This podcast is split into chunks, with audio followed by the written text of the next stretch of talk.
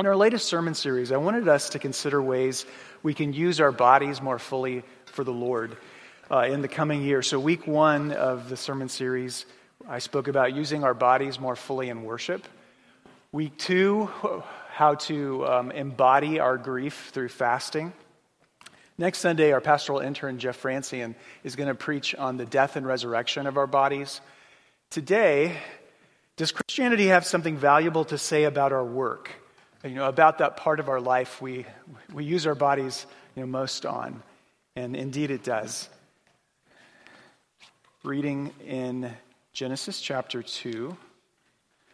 When no bush of the field was yet in the land, and no small plant of the field had yet sprung up, for the Lord God had not caused it to rain on the land, and there was no man to work the ground, and a mist was coming up from the land, and was watering the whole face of the ground.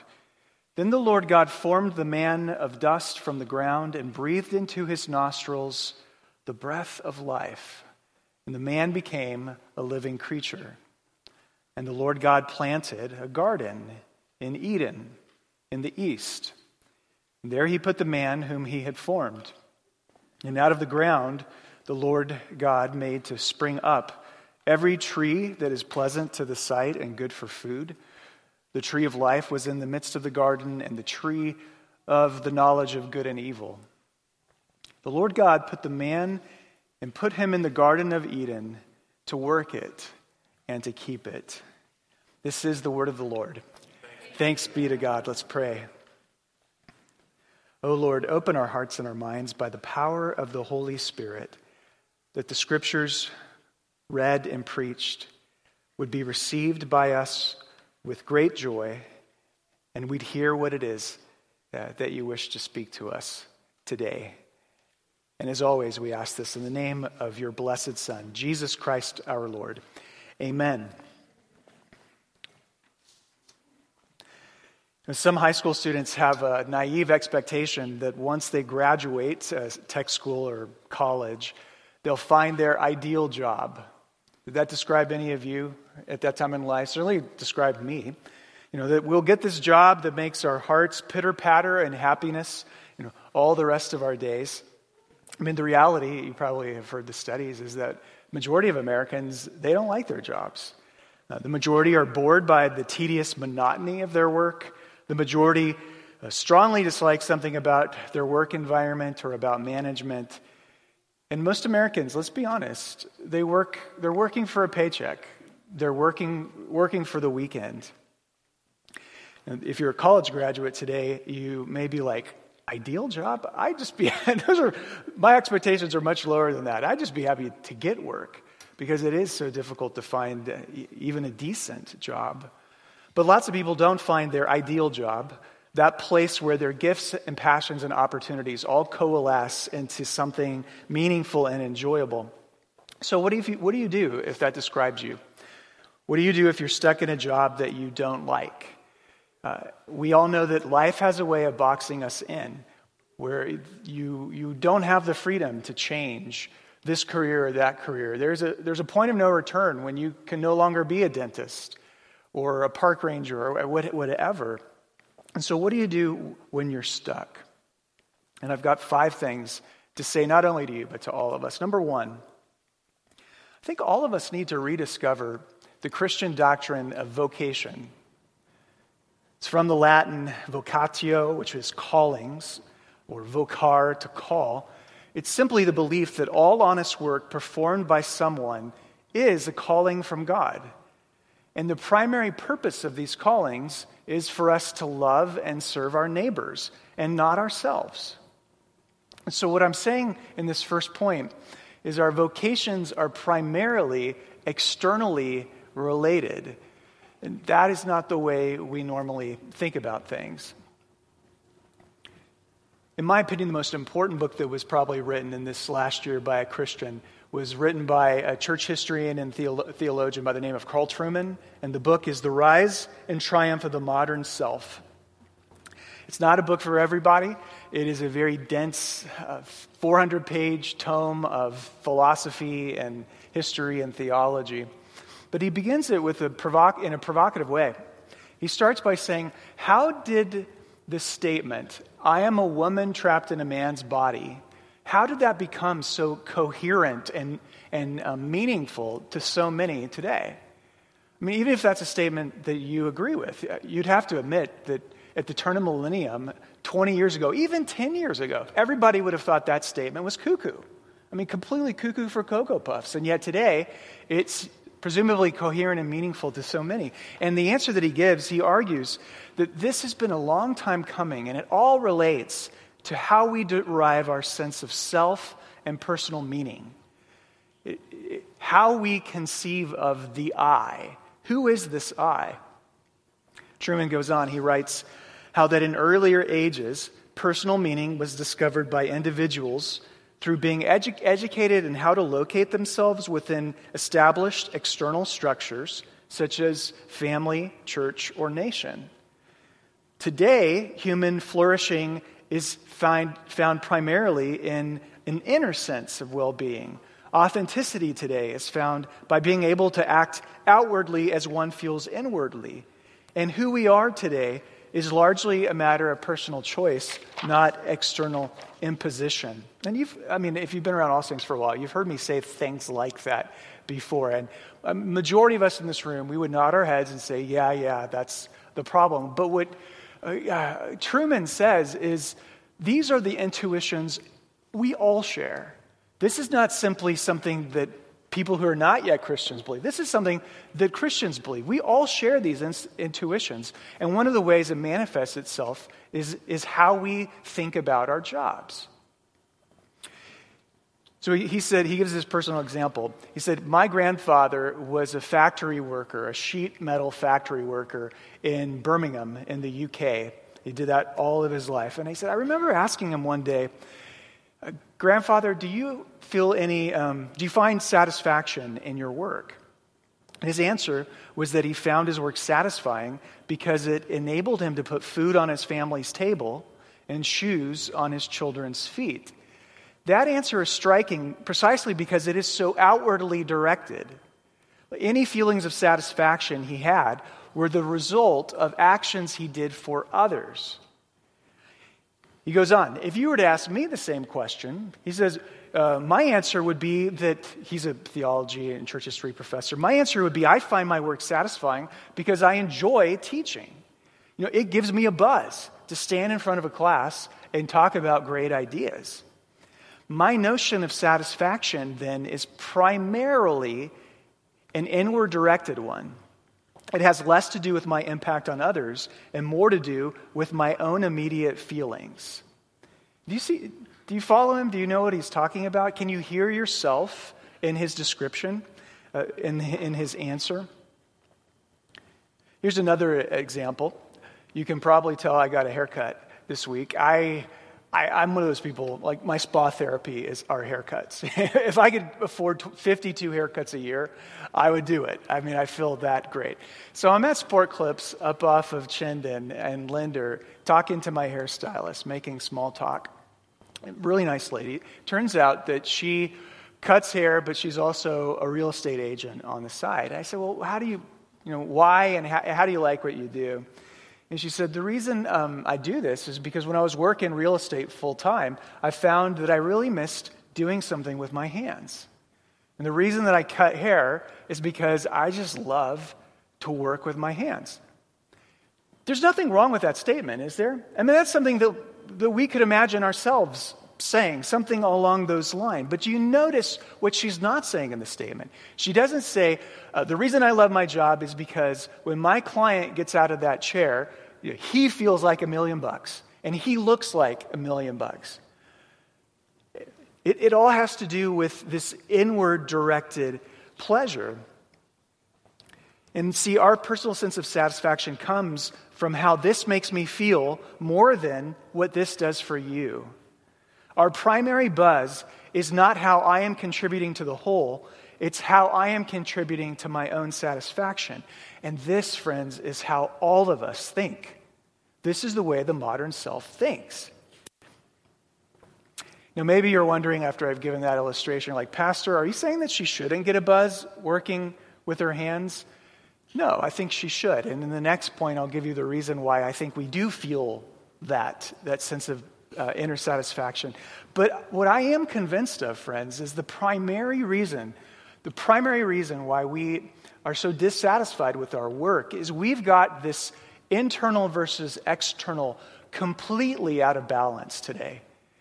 I mean, we're ready to move on to the next job if we're just not feeling it any, any, uh, any longer.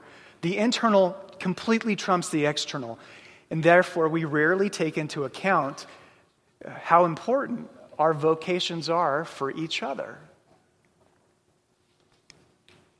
So, the doctrine of Christian vocation holds that all forms of work can be meaningful ways to serve others, and it really is all about love. In each of our vocations, what God is doing is He is calling us to particular people, our neighbors, with whom we are to love and to serve. So, a doctor, for instance, a doctor loves and serves their patients you know, by caring for their health. Teachers love and, and serve their students by caring for their minds. A stay at home moms love and serve their kids by doing absolutely everything for them. Toughest job in the world. Uh, rulers are to love and serve their subjects, and citizens are to love and serve each other. We do this all for the common good. Notice how we don't talk about the common good anymore? Again, that external is so far down in our list of hierarchical values and priorities. One author asks us to consider how much we need each other's vocations. He says, Imagine, uh, let's say you want to just make a chair. Imagine the time it would take for you to make a chair all by yourself. Not only would you have to cut and shape the wood, uh, you'd also have to make the tools. To make the tools, you'd have to mine the ore to make the metal for the saw. I mean, if you want to make your own chair from truly from scratch, it would take months, perhaps years, to do all the things necessary to create the chair. But when we share in the work of each other and each other's vocations, I mean, you can buy a chair with the monetary equivalent of some numbers of hours worth of your time, and it's not going to take months or years of effort. What we fail to recognize is that is God's call upon every single human being on this planet. And it should make us deeply appreciative for every bit of work that is done down here. Not only Christian work, but work that is done by people who are not yet Christians as well. All work is service to our neighbors. All work contributes to our neighbor's human flourishing. And by it, we enrich one another and we become more interwoven as people. It's about time that we started to consider that again.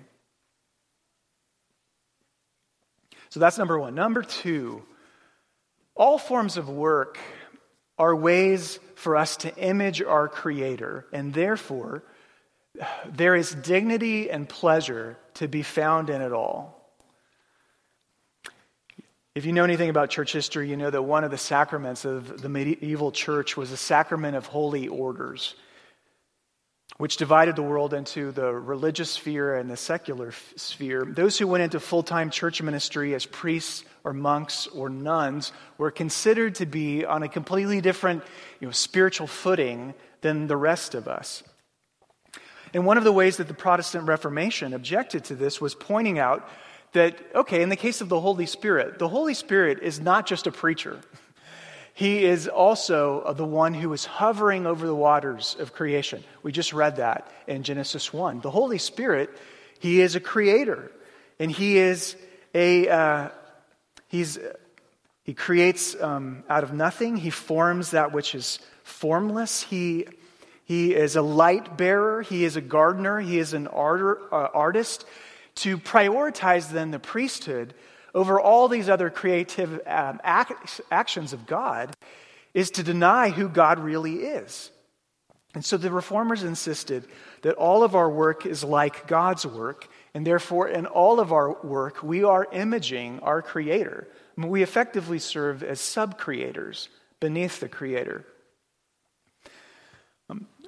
When we read responsibly in Genesis 1, did you notice the things that God does? Because if we are made in His image, one would assume that we would do the things that we see him doing. And what does he do in Genesis 1? Genesis 1 4 says that he separates. He separated the light from the darkness. Later, he separates the ocean from the atmosphere, the land from the sea. And when we in our work separate, we are imaging him. You could use grain for an example. You know, first, the grain must be harvested, which involves what? It involves separating it from the stalk. Then the grain must be threshed, which involves you know, separating the germ from the chaff. Then the grain must be ground up and separated further into smaller and smaller pieces. Uh, there is some combination that takes place. Combine it with a little yeast, water, salt, and heat, and voila, you have you know, bread from the baker. But when we separate, we image him. Everything from grain to subatomic particles.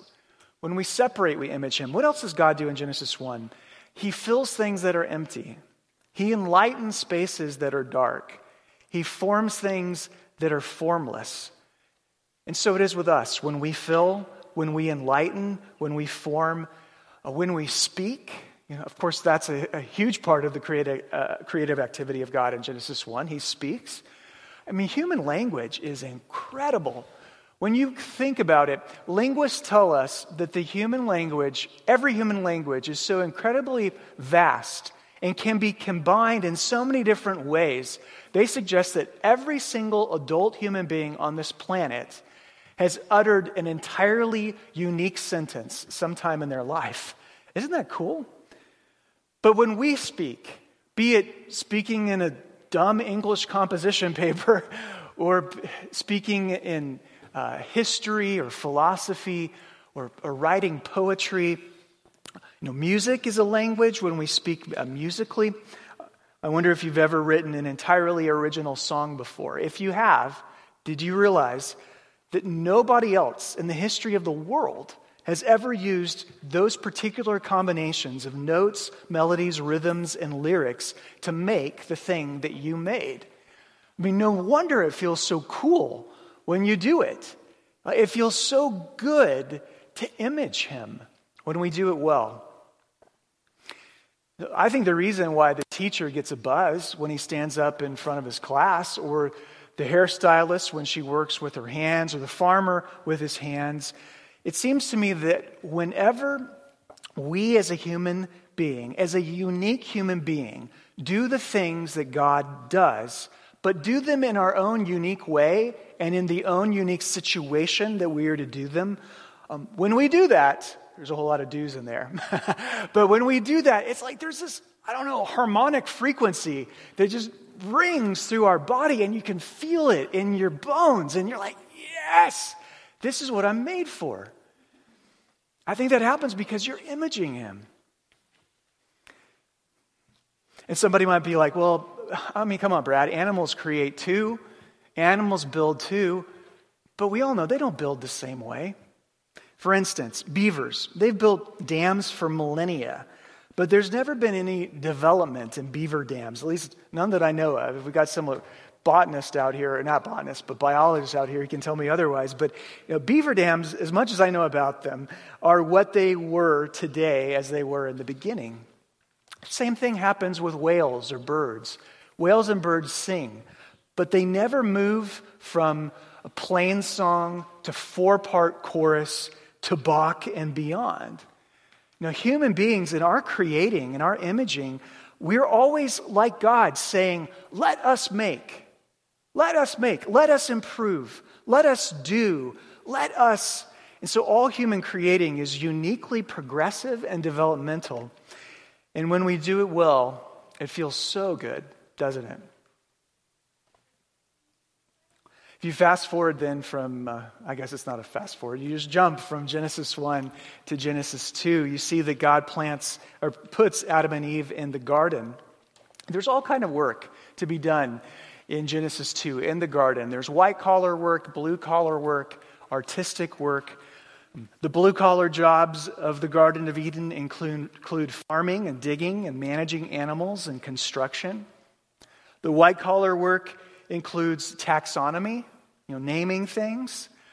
I'm sure they had to learn a lot of things. Biology, there's probably some rudimentary chemistry going on.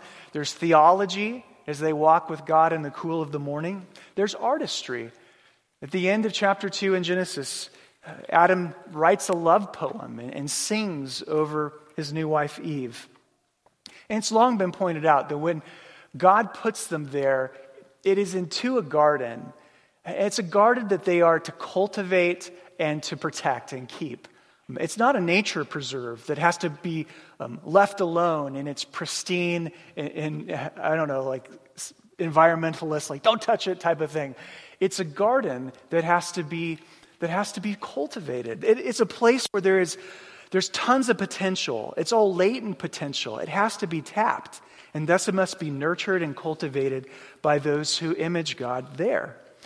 And last of all, it is a garden, which means it's fragile and therefore it must be protected by those um, whom God has uh, placed. All kinds of jobs image God, and you see it from, in the garden, and you see it in the life of Jesus. I'll talk more about that in a minute. But you know how in our culture, we prize knowledge jobs. Uh, knowledge jobs are given greater prestige. So if your daughter comes home and she says she has fallen in love with a neurosurgeon from uh, San Diego, Normally, that's better to us than if she's fallen in love with a guy who works um, and manages an oil rig in South Dakota. Now, both of the jobs pay well, and both of the guys are from SD, but, but our society places value judgments on people based upon you know, how much training it involves and, and how much you know, how much knowledge is there. And therefore, manual labor and service industry jobs don't come with the same status and prestige. But the garden tells us otherwise. It tells us that all our work is in some way gardening. Whatever your job is, I guarantee it, in some way, you are imaging God. You are imaging the work of God in Genesis 1, creation, or you're imaging Adam and Eve and their work in Genesis 2, or you're imaging the Son of God who came to earth to show us what it means to really live. Jesus comes to earth when he um, arrives on the scene at the age of 30. He's this very intellectual, trained knowledge worker. He's a rabbi. He knows theology. He's been trained in the scriptures. But what is the job Jesus is most famous for? He's a carpenter. And that covers everything from building houses to uh, putting on, um, you know, making furniture, putting on roofs, tiling floors, lugging wood. And I said this before can you imagine at the end of the day, one of his managers telling him to sweep the job site at the end of the day, and Jesus Christ being like, Psha, I don't do that. You know, of course not, because there's, because, I mean, a carpenter, he'll, he'll do anything. What does that tell us? It tells us that there is equal dignity in all forms of work. You don't have to become a pastor and a preacher to be doing something truly dignifying, and you can find pleasure in whatever you do. As long as you are consciously imaging Him, I think you will. So that's number two. Number three, I mean, the greatest problem with our work on earth is that it's cursed. And part of the curse is that the land is going to bear these thorns and thistles, which is a metaphorical way of saying that however we try to cultivate the garden or the land, we're going to be blocked every step of the way. And I mean, that's why so many days are bad days at, at work. Um, it, it's a curse to, it's, it's a part of our world that uh, we find a lot of resistance. But number three, even on the bad days, one of the things we should be thankful for is at least we got work to do because we need it. You don't work simply to get a paycheck, you work for your sanity. Isn't that true? I mean, isn't that why when someone is cut off from work due to age or infirmity or injury, they suffer a profound sense of internal loss? Isn't that why when you talk to people who are stuck in nursing homes or have to be in the hospital for a long period of time, their biggest regret is they don't have anything productive to do. And when we are cut off from our work, we discover just how much we need it. We don't simply need a paycheck.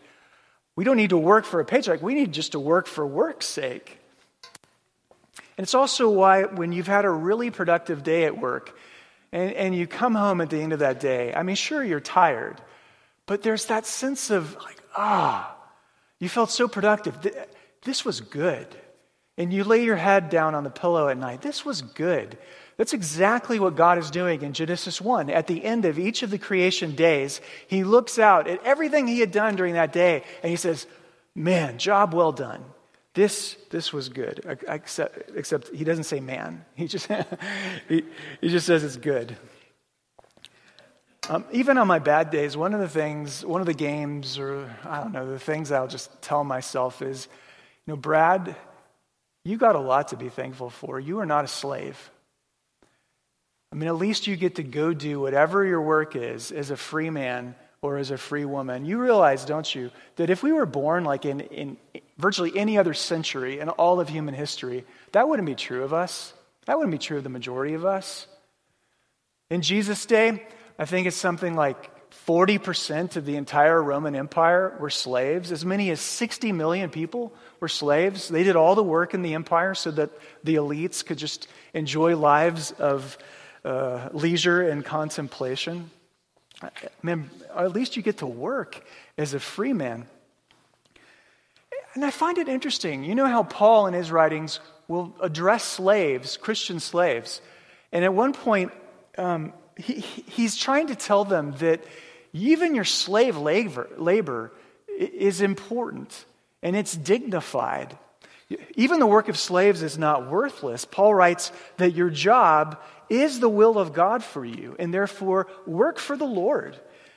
And don't simply work in order to please your master when he's looking at you. Realize that you have a master in heaven and he's always looking at you. So work for the Lord. That is God's will for you, your job. And I think he would say the very same thing to us today, even to those of us who are most disgruntled with our jobs. Your job is the will of God for you. Do it for the Lord and be thankful for it.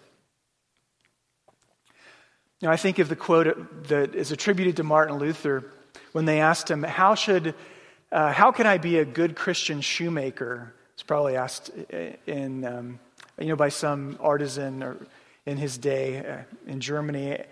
And nowadays, we might think, well, the way to be a Christian shoemaker is you put Bible verses in the soles of the shoes or something like that, or you come up with some catchy slogan about you know, feet that'll take you higher. Luther's answer was not that. it was just make a great shoe and sell it at a fair price. And he said, if you do your work excellently and fairly, then you are loving and serving your community, and then you are glorifying God. Yeah, so number three, just be thankful. Um, you're a free man and you got work. Number four, don't forget the part of your calling in your job is to be salt and light there. Jesus tells us, You are the salt of the earth. You are the light of the world. I mean, salt was in that day used, still is, as a preservative to keep meat from spoiling. You are, you are salt. If you are light, that means your life should be so beautiful that when it comes into contact with other parts of the world, the beauty of your life shows up other things for what they really are. So, a Christian in a medical profession, um, there's going to be plenty of pressure to do procedures that are financially lucrative but don't really add to your patient's quality of life. Uh, a Christian in marketing will be put in situations where the ad campaign appeals to the worst of human nature. A Christian in business will often see that companies only consider the bottom line. Have, their practices put financial profit ahead of the good of employees um, or the good of cu- the customer or the community. A Christian who works in a Christian institution will find that some of its practices, its policies are hypocritical. What are you going to do? If you are light, you will shine by simply being a conscientious Christian and winsomely articulating those, those, um, those convictions to those you work with. I say winsomely because, I mean, there are plenty of Christians who do it very clumsily. And they articulate their objections either to management or to others in such a way that, I mean, they lack grace, they lack wisdom, and nobody else will listen to them as a result of that. But if you want to shine, uh, that you do so with grace and with tact. And even in the small things, it's like when you refuse to be part of the gossip, when you choose to be the person who finds words of encouragement when, uh, that build others up. Even in the small things like how you respond to work pressure. how you react to criticism, and how frequently you show just simple kindness to the people you work with. You, know, you are there uh, as salt to make your work, work better. You are there as light to expose things for what they really are. You probably remember the C.S. Lewis illustration. It says some, ta- some days we um, guys will pull out a pair of socks from our drawer and we can't tell if they're black or they're blue. You know, they're just a little too close on the color spectrum. You can't tell in your closet under the closet light. So you have to go out uh, to a window and hold them up in front of the window in the good light. A real good light shows you the real colors. And if you are a Christian walking like Jesus, then the beauty of your life shows everybody around you what is good and what is bad. Uh, there's so much more I could say about uh, this topic of vocation. You know, I'm just scratching the surface. Uh, if you maybe you're at the stage of your life where you're wondering, how do I d- discern my vocation? How do I know what it is I'm supposed to do? Yeah, message me. I'll give you what I've, I've got as far as that's concerned. But let me finish with the quote on, on the front of the bulletin, often tri- attributed to Martin Luther, but Scholars, as they, as they have studied his writings, say we can't find it anywhere. I love this quote. Even if I knew that tomorrow the world would go to pieces, I would still plant my apple tree. Scholars believe that the first time that quote shows up in the literature is, of all places, in the German confessing church during the days of Nazi oppression to encourage them when everything really was going to pieces. And it made me think about my granddaddy's garden. So, my grandfather, he worked for Delta Airlines after World War II. And then when he retired, maybe he had it before he retired, he planted this huge garden in his backyard in Fayetteville, Georgia. Uh, and he would spend you know, hours and hours every day cultivating the garden. And he loved to do it because he could then take the produce and he would share it with anyone. He'd take the produce to church, he would take the produce to his neighbors, just to anyone. I mean, the most delicious fresh vegetables. You know the difference between the grocery store vegetables and the fresh garden vegetables. I mean, it's just, it's to die for. Uh, and I, what I, my advice that I'd give, especially to younger Christians, is why don't you, why don't you plant a tree? Why don't you cultivate a garden? Why don't you share the produce? And I mean that both metaphorically and maybe I mean that literally too. But that right now there is so much anxiety uh, about, you know, I, this feeling that I got to do something. You know, the world is going to hell. I got to fix the world. I got to do something. Everything, everything is nuts, and it just contributes to this antsy, anxious, restless spirit inside of us. What am I going to do? At the beginning of the pandemic, I talked to you about 1 Thessalonians chapter 4, verses 8 through 12. Paul starts out with these words Make it your ambition to, dot, dot, dot. What do you think he's going to say? Make it your ambition to change the world, fix the world. Make it your ambition to lead a quiet life, he says. Lead a quiet life, mind your own business, and work with your hands just as we told you, so that your daily life may win the respect of outsiders. We talked about how uh, one of the most revolutionary things we can do right now is simply live in quiet faithfulness. And that includes working hard in our jobs and providing for our families and building up the church and earning the respect of outsiders. And to 1 Thessalonians 4, I would add one other passage, Ephesians 4:28, where he's talking to a new convert to Christianity who previously lived a life as a thief.